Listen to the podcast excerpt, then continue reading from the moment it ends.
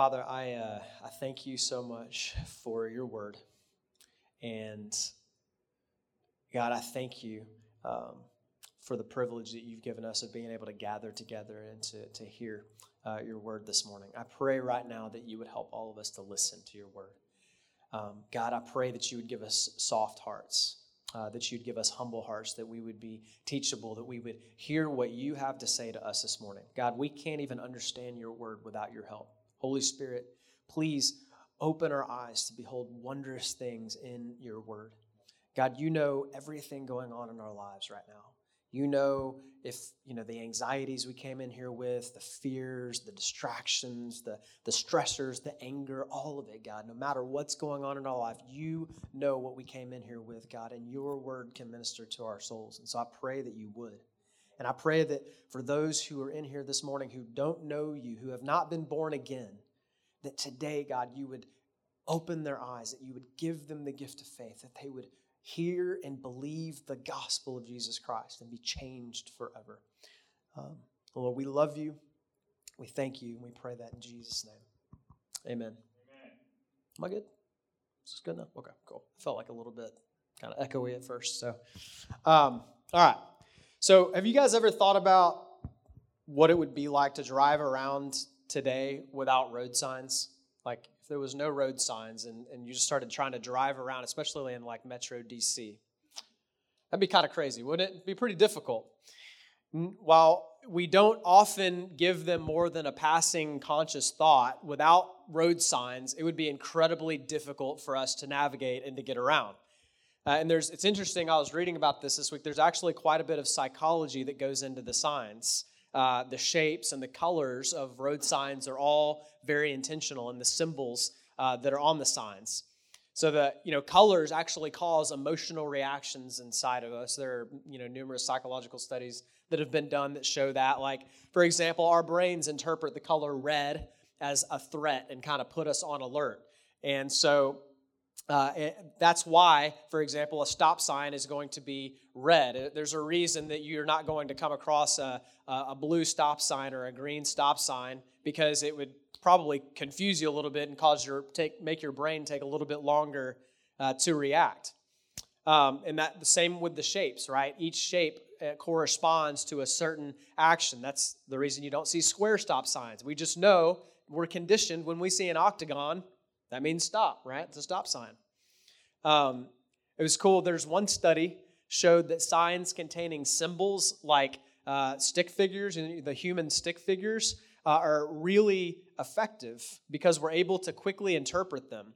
And the study found that a sign like a stick figure child walking across the street in a school zone gets a driver's attention a full second earlier than a sign with just the text only. So they're really intentional, these signs, and, and they actually, you know, play into our psychology even far more than we realize. Signs and symbols, they're indicators that help point us in the right direction, right? Now, the book of John lays out seven signs that are meant to point us in the right direction regarding who Jesus is and what he came to do. And of the seven signs in John, the first sign that Jesus performs is the one that's the most often overlooked. It's often seen as the least impressive or the least impactful because on the surface, Jesus turning water into wine doesn't seem to really like impact anyone's life. It can almost seem random to the casual reader. Nobody's getting healed, nobody's getting raised from the dead. Kind of flies under the radar like what's going on here? You know, on the surface, it really does seem random. I mean, is this just Jesus flexing on everyone at a party, being like, hey guys, look what I can do? You know, like, look at my superpowers. But the reason this story is often overlooked is because it's misunderstood. The purpose of a sign, especially the seven signs in the book of John, is not to impress, it's not to, to show off. The purpose of a sign is to point, it's intentional, it's purposeful. Uh, Andreas Kostenberger, who's a, a, a scholar and a, and a professor, comments. He says the signs in the book of John are not mere displays of power, but are symbol laden events rich in meaning for those with eyes to see. So the signs that Jesus performed are indicators pointing to his identity and the reason he came. This was a very intentional action by Jesus. And in fact, verse 11 in our text that we just read tells us this. In verse 11, it says, This, the first of his signs, Jesus did at Cana in Galilee and manifested his glory. That word manifested just means revealed, right? So Jesus was revealing who he is and what he came to do in the performing of this sign. It was a, a partial revelation of his glory. It was a foretaste of who he is and what he had come to do. The full revelation of his glory is going to come at the cross because that's what he came to do, but this was pointing ahead to that. That's the role of signs. And the, the, the reason for the signs, the result of the signs is also given in verse 11. It says that the result was that his disciples believed in him.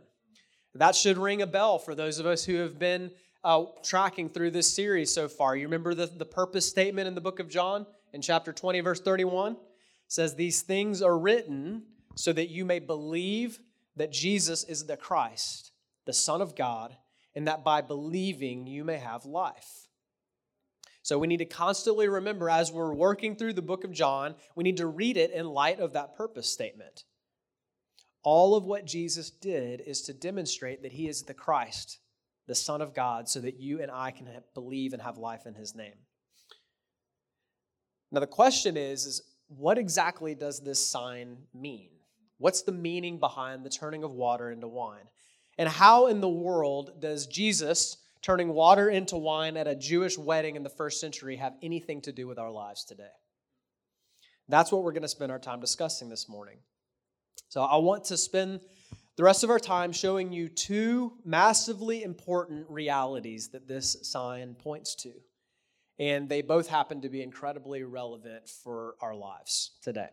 So, the first reality that this sign points to is that Jesus is the anointed one who purifies his people from sin. Jesus is the anointed one who purifies his people from sin. So there are multiple indicators in this passage that point us in that direction. Uh, first, look at the exchange between Jesus and his mother here. So when Mary, Jesus' mother, told Jesus that the wedding uh, party had run out of wine, um, she implied that he should do something about it. And Jesus kind of responded in a surprising way. He says, Woman, what does this have to do with me? So, was Jesus in a bad mood? Is he a teetotaler? Is he like, you know, don't talk to me about alcohol? Like, is that is, what's going on here? No, he's not a well, he's not a teetotaler, and he's not in a bad mood. So, to our ears, Jesus' response might sound rude. Like today, you don't say woman to your mother uh, in the West, especially in the South, in the United States. You do not say that. If I said that to my mom in front of my dad, it would have been bad news. So, but in, in this time, this actually wasn't a rude or a crass term, all right? This was, it would have been somewhat akin to saying ma'am today. So it was kind of, it was a little bit of a distant way to direct your mother. So it wasn't warm. It was kind of, it was polite distance would be the best way to describe it, but it wasn't disrespectful in any way. Uh, what, and what Jesus literally is saying here is he's saying, What do you have to do with me? Or, or what do we have in common? That's what he's essentially saying when he says, What does this have to do with me? Jesus is giving his mother an abrupt but gentle rebuke, basically saying, It's not your place to get involved in this. That's what he's saying. So it's pretty evident from Jesus' rebuke that his mother, Mary, wasn't just innocently asking him to help out with the wine problem. That's not all that's going on here. Now, remember, the angels and the shepherds had told Mary when Jesus was born that he was going to be the Messiah, right? Mary knew this. Uh, Luke chapter 2 says that Mary treasured up all of these things in her heart.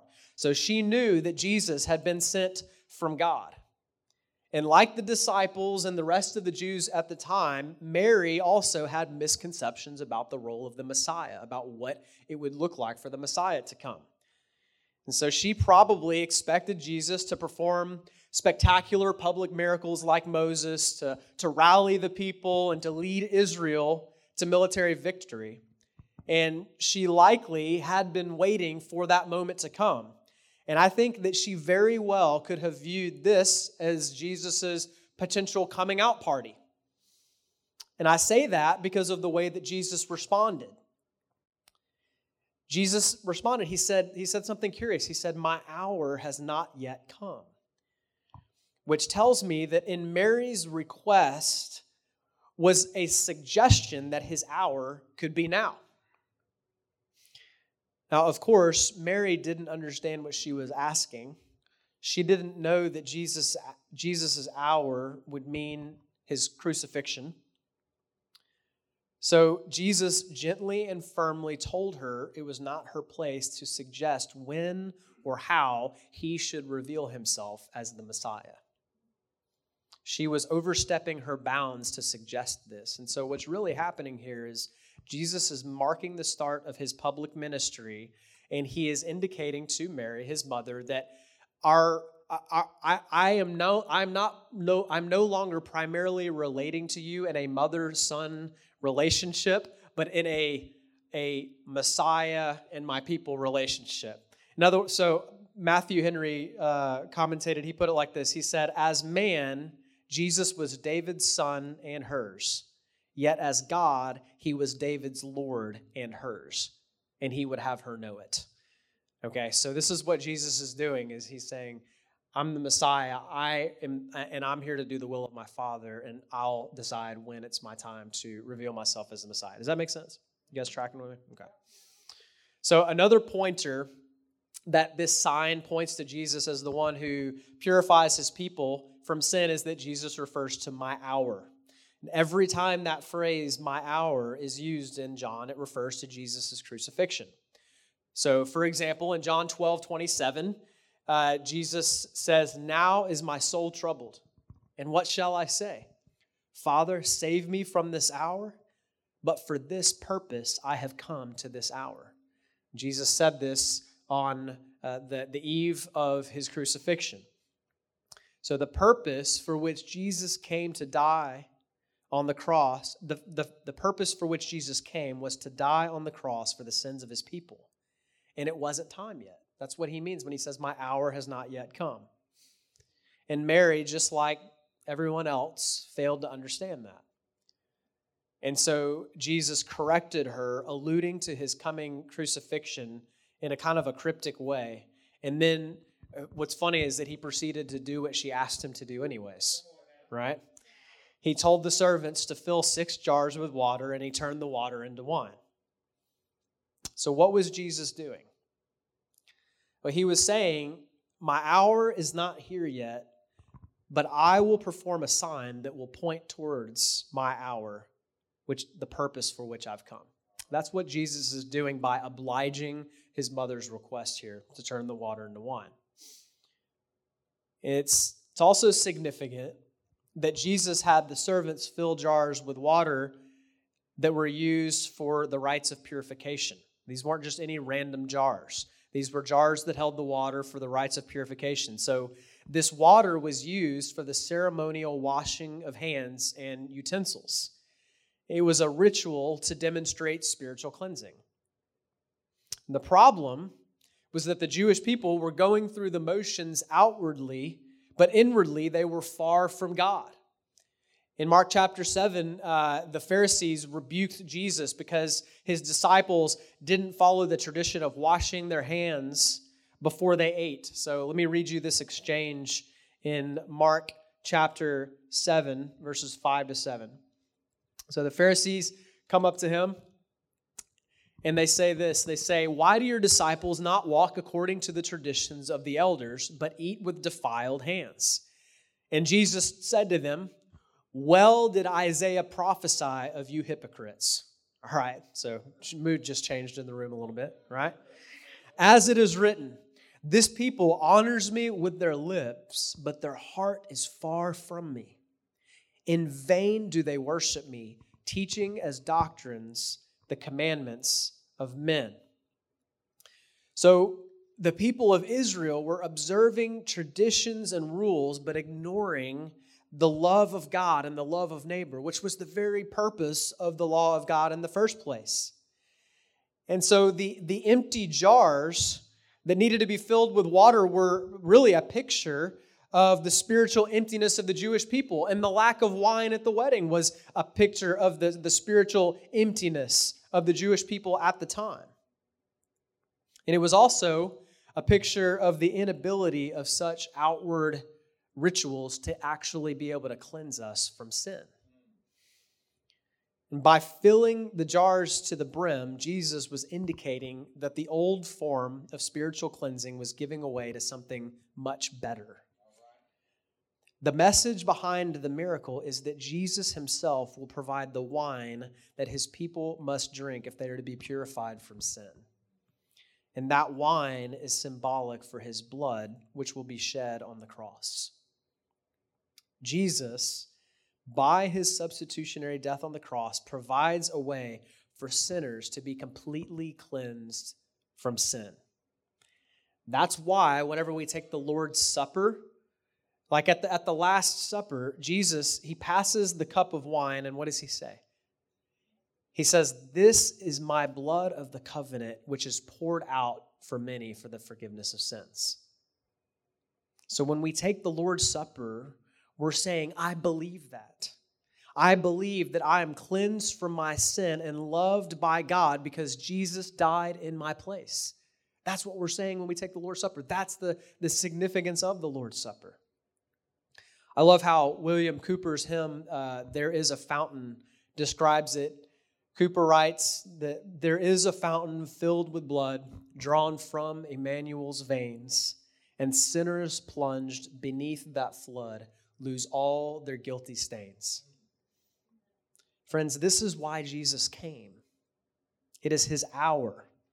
He came to die because without the shedding of blood, there is no forgiveness of sins. All we, like sheep, have gone astray, the book of Isaiah says. Each of us has turned to his own way. Every person on this planet, without exception, has rebelled against and offended a holy God and the wages of sin is death. The due punishment for our sin is the unrelenting wrath of God. That is righteous. That is what we are owed. But God loves sinners so much that He sent His one and only Son, Jesus Christ, to endure that judgment in our place. Jesus bled and died on the cross to take the judgment that you deserve. That's what this turning of the water and the wine is pointing to. That's why Jesus is saying, You can't make yourself clean. There's no amount of religious exercise or religious rituals you can do. You can wash yourself with water as what, much as you want, but you can't cleanse yourself on the inside. All you're doing is whitewashing a tomb. It's still full of dead, men bone, dead men's bones inside. You need someone who can pay your sin debt for you. We need someone who can pay it in our place. That's why Jesus came.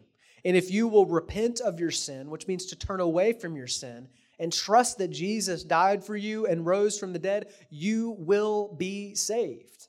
That's the good news of the gospel. So, my question for you, first of all, is have you trusted in him? I invite you to place your trust in him today. Don't trust in yourself. You cannot cleanse yourself of guilt and sin by any way except the blood of Jesus.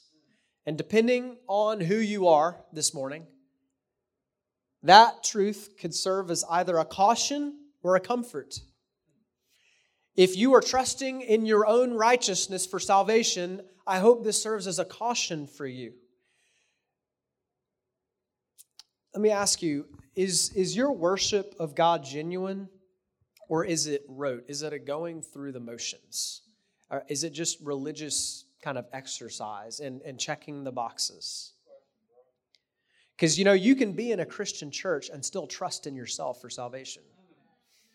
Many people think that what God wants of them is to, to sprinkle some church activity into their lives to kind of balance out the mistakes. But that's trusting in your own righteousness. It won't work. And Jesus warned in Matthew chapter 7, he said, Many people will say to him on the last day, Lord, Lord, did we not prophesy in your name and cast out demons in your name and do many mighty works in your name? And he will say, Depart from me. I never knew you. You see, Christianity is about a relationship with God. Do you know him? Do you know and understand that he is far holier than we could ever be, that we are far more sinful than we could ever understand, and we need grace to be saved. And you don't have to bear the burden of trying to, to measure up to God. That's exhausting, anyways. I'm not sure why you would want to do that. When you can receive the free gift of God's righteousness, that Christ died on the cross for you. He's already paid your debt. He lived the perfect life that you couldn't live. It's a free gift to be received by grace. So many people are trusting in their own works for salvation. We were just, we've been doing something called Gospel and Grub every other Friday where we go to Old Town Alexandria and we go and we share the gospel with people and then we go out and we, we eat afterwards. It's been awesome. If you haven't gotten to come, you definitely need to come because we've been having some amazing conversations with people. People are open to the gospel. But one of the things, those of you who've been going out and sharing the gospel with us, you know, we talk to people all the time. And we, you know, we ask them, you know, why they think they're going to go to heaven or things like that. They say, well, I'm a pretty good person, right? So many people are trusting in their good works. Here's the deal if you think that you're going to go to heaven because you're a good person, because of good works, I'm going to share an analogy that a guy named Ray Comfort uses a lot that I think is really helpful. If that's you, then right now you're a lot like a man who's about to jump out of an airplane without a parachute, and you're hoping that you're going to be able to survive by flapping your arms really fast. Right? That's what trying to be saved by your own works is like. Instead, what I'm asking you to do and what, what Scripture encourages you, encourages you to do is put on the parachute. And the parachute is the Lord Jesus Christ. He's the one that can save you. When you put your trust in Him, it means you actually put the parachute on and you deploy it. Right? When you're when you're saying, "Well, I'm a pretty good person," well, you're leaving the parachute on the plane and you're jumping out, and that's not going to end well for you. So my encouragement to you is to put on the Lord Jesus Christ and be saved. Now, this is also a great comfort. Many of you need to be comforted and to be reminded that the blood of Jesus cleanses you from sin, which means that you don't have to be anxious about your standing before God. I, want to point out to you uh, just the quality and the quantity of the wine that Jesus provides here in John chapter 2. Do you notice that? That's, that's significant. That's not meaningless. That six, the six stone water jars held 20 to 30 gallons each. Y'all, that's a lot of wine. That's like 120 to 180 gallons of wine. They're not going to drink all of that wine. One commentator said not only did Jesus keep the party going, but he also gave them a great wedding present afterwards. They had a ton of wine left over, right? The point is that they had, and not only did they have a lot of wine, but the, the, the master of the feast said, This is the best wine I've ever tasted. Like you guys saved the best wine for last. Like it was incredible wine, and it was more than they could possibly drink. So, the quality and the quantity of the wine in John 2 is meant to show that Jesus' blood is more than sufficient to cleanse you from sin. No matter what you've done, no matter where you've been, no matter how many times you stumble and you fall, if you have trusted in Jesus Christ, every time you sin, you can plead the blood of Jesus Christ, and He covers you from sin. You are no longer under condemnation. There's no condemnation for those of us who are in Christ Jesus. Romans 8 1 says that, and that's because of this good news right here. As the, uh, I like how the, the hymn goes, it says, When Satan tempts me to despair and tells me of the guilt within, upward I look and see him there who made an end to all my sin.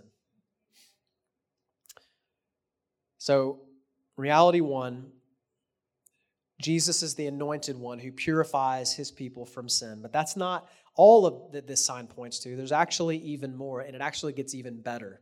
The second reality that this sign points to is that Jesus is the Messiah who brings about God's promise of restoration. Jesus is the Messiah who brings about God's promise of restoration. So Jesus was well aware that the prophets in the Old Testament spoke of the messianic age as a time when wine would flow abundantly. So, wine symbolized uh, joy in the scriptures, it symbolized uh, God's blessing and God's abundance. Now, listen, let me read you Isaiah 25, verses 6 to 8. This is a description of the kingdom of God. Uh, uh, about um, like what our hope is in, what we are waiting on when God is going to restore all things. So the Lord says in verse 6 of Isaiah 25, On this mountain, the Lord of hosts will make for all peoples a feast of rich food, a feast of well aged wine, of rich food full of marrow, of aged wine well refined. And he will swallow up on this mountain the covering that is cast over all peoples the veil that is spread over all nations. He will swallow up death forever, and the Lord God will wipe away tears from all faces. And the reproach of his people he will take away from all the earth, for the Lord has spoken. Hey, love that verse? That's good news right there. This is a description of the new heavens and the new earth. It's the kingdom of God. And so, by miraculously providing the abundance of incredible wine here in John chapter 2, Jesus was giving a sign that he was the Messiah who is ushering in this kingdom of God that Isaiah 25 points towards. He's, he's essentially saying that it's here, it's arriving. You see, sin has corrupted the earth from the inside out. Like the, the, the story, all of the storyline of Scripture is leading to Jesus. Jesus is the apex of Scripture, right? In Genesis 1, God creates the heavens and the earth. He creates us to know Him, but we turn from Him. We've sinned. We have rebelled against God. We have dishonored God by worshiping and serving the things that God has created instead of God. And that sin brought death, it brought in destruction into the world. Things are broken. And, and we know that. It's evident when we look around us that things are broken. But God promised in Genesis 3, verse 15, that there would be a Savior, one who would come, who would crush the head of the serpent, one who would come and who would restore what sin has destroyed. And that's what we're longing for. That's what we're waiting for. Jesus is that Savior, and He is the one who's ushering in this kingdom of God. And when he comes, when Jesus returns, he's going to make all things new. He's going to bring about this new kingdom, this new heavens, and this new earth that we are longing for and waiting for. And so, by his provision of wine at this wedding, Jesus is signaling that he's the long awaited one. That's what he has come to do. And that all of this, the fact that all of this happens at a wedding, sheds even more light on it. The scripture depicts the bringing together of the church and Jesus upon his return as a wedding feast. We are, as the church, we are betrothed to Christ. We're engaged to him. He has paid the dowry in other words. We don't do that in Western culture anymore, but uh, in the first century, uh, the way that weddings would work is that uh, the, the groom or the groom's family would pay a dowry to the bride's family, and at that point, there would be an engagement period of about a year. And then, kind of phase two of the wedding, is when it was time for the wedding to begin, the groom and his groomsmen would go in procession to the bride's house and the bride and they would get the bride and the bridesmaids and they would all go in procession back to the groom's house and they would have like a week-long party. And that's what Jesus is at right now. He's at this week-long party in John chapter 2. That's a picture of what's go, of what's happening right now as the church we're engaged. Okay, the dowry has been paid and you know what the cost was? It was the precious blood of Jesus Christ that purchased us out of sin. And uh, the bridegroom is coming for his bride. He, Jesus is returning for the church. He will come for us. And when we uh, when when he comes and he brings us into the presence of God, into the kingdom of God, the book of Revelation depicts that as a wedding feast. Let me read you Revelation 21, verses 2 to 4. It gives a great description of it. This is what that day will be like. It says, I saw the holy city, a new Jerusalem, coming down out of heaven from God, prepared as a bride adorned for her husband. And I heard a loud voice from the throne saying, Behold, the dwelling place of God is with man. He will dwell with them, and they will be his people, and God himself will be with them as their God and he will wipe away every tear from their eyes, and death shall be no more. Neither shall there be mourning, nor crying, nor pain anymore, for the former things have passed away. That sounds familiar, like Isaiah 25, like we just read earlier, right? You guys see how all of Scripture is pointing towards us? Do you guys, church, do you see our future? Like, do you see? This is our future. This is what we're heading towards. That is really good news. God is making all things new, and we'll be in His presence forever. All of our groaning will be ended. Every hardship will cease. Every fear will be quieted. Every longing will be satisfied. Now, there are so many ways that we could apply this text to our lives. Let me just give you two as we get ready to close up. First of all, be encouraged in suffering. One of my prayers is that today's passage and today's message will help believers who are suffering or downcast to look with hope and joy towards your glorious future that awaits you. One of my favorite uh, passages of scripture is 2 Corinthians 4 16 to 18. The Apostle Paul writes, he says, We do not lose heart. Though our outer self is wasting away, our inner self is being renewed day by day. For this light, momentary affliction is preparing for us an eternal weight of glory beyond all comparison as we look not to the things that are seen, but to the things that are unseen. For the things that are seen are transient, but the things that are unseen are eternal. If you are a Christian and your treasure is in heaven, it means that it's indestructible. Our bodies may decay, our bank accounts may run dry our freedom may be stolen, our reputation may be smeared, but nothing and no one can separate us from the love of God that is in Christ Jesus. The return of Jesus is certain. The resurrection of the saints is certain. The, res- the restoration of creation is certain. The reign of God's people with Christ is certain.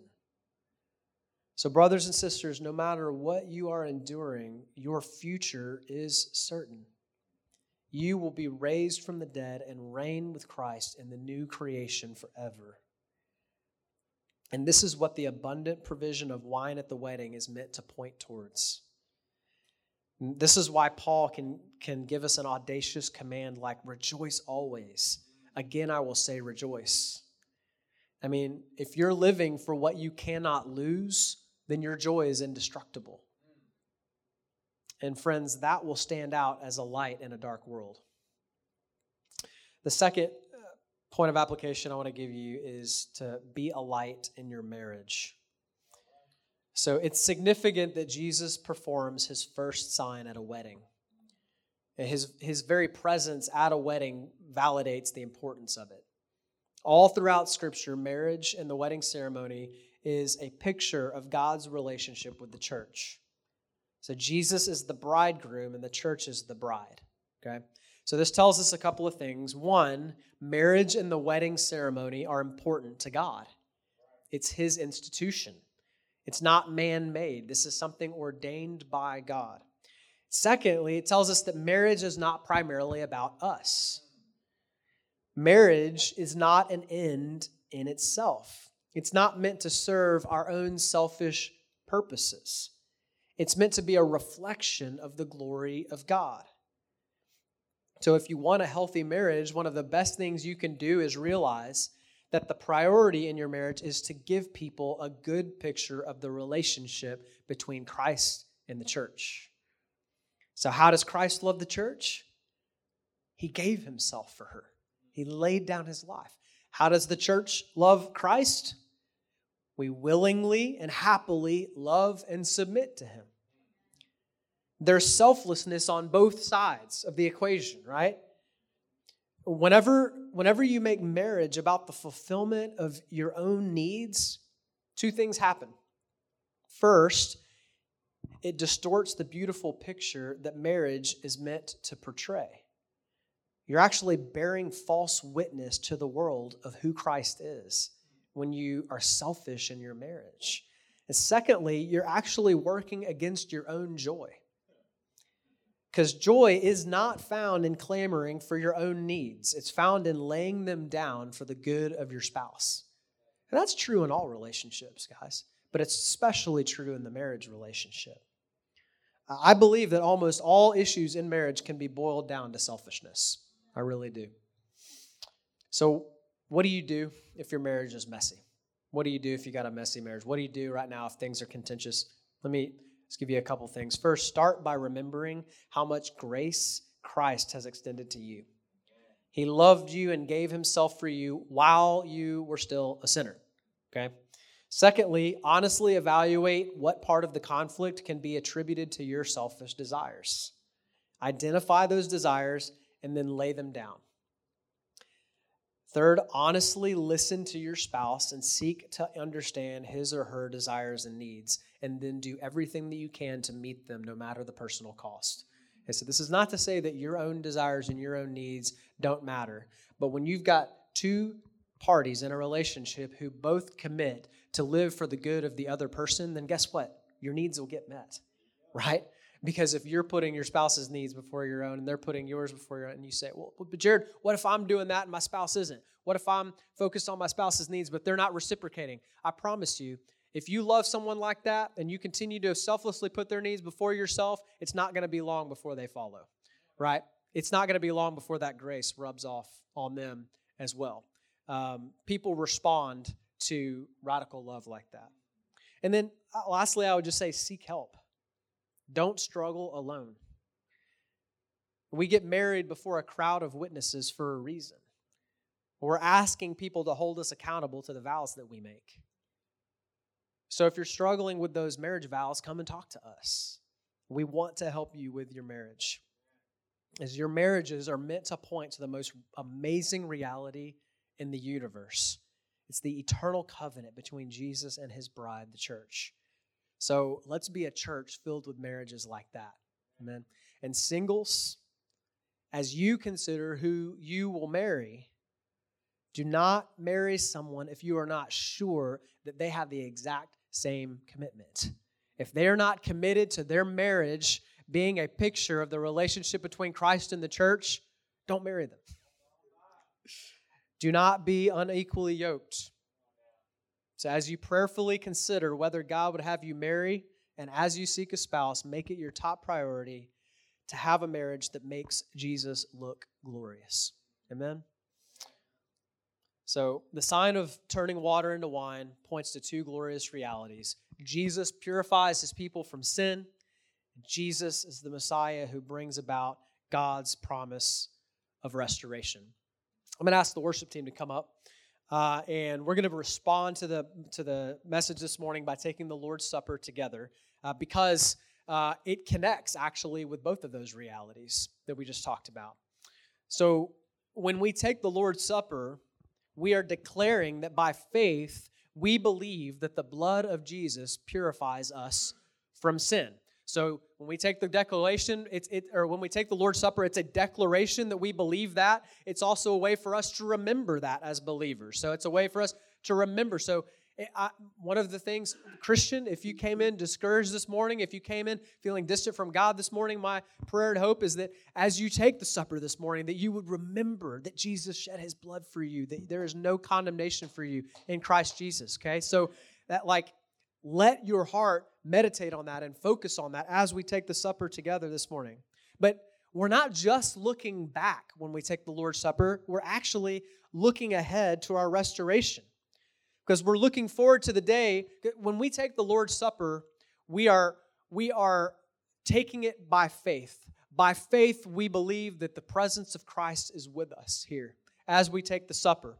But we're also looking ahead to the day when we will be with Christ at the marriage supper of the Lamb, and we will not feast by faith, but we will feast by sight. We will be with Him, we will be in His presence, and we are looking ahead to that day as we take the Lord's Supper. So, you see, the Lord's Supper is also a sign. It points to a greater reality than the bread and the juice. The point is not a ritual, the point is not tradition. It's a sign that's a reminder to believers that our sin has been nailed to the cross and we bear it no more. And it's a sign to non believers that Jesus is the Savior that they need, the one who died on the cross for their sins. It's a signpost pointing to the incredible love of God. So, the Lord's Supper is a fellowship meal for baptized Christians.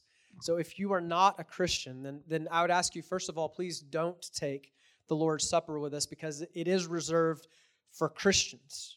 But what my prayer for you is this morning is that that this will be a sign pointing you to the love of Christ today, and that as we take the Lord's Supper, that you will take this opportunity this morning to pray and to give your life to Christ. That you will take this opportunity to, to in your seat, to place your faith and trust in Jesus because we want you to take the Lord's Supper with us the next time we take it. We would love for you to join us in this meal and to join us in this fellowship. If you are a Christian, and you're not living in unrepentant sin, then this is a time to worship and to reflect, to remember and to rejoice over the blood of Jesus shed for you. So I want just to, to right now pause and give us a moment to pray and to reflect. Take some time to look back to the cross and to look ahead to the glorious future that awaits us. And I'm going to ask Carrie to play. I'll give you a few minutes to, uh, to pray and to meditate. And then in a moment, I'm going to ask you guys to come up and you'll take the elements uh, from over here and bring them back to your seat, and we'll take the Lord's Supper together. So let's spend some time in meditation and reflection and prayer.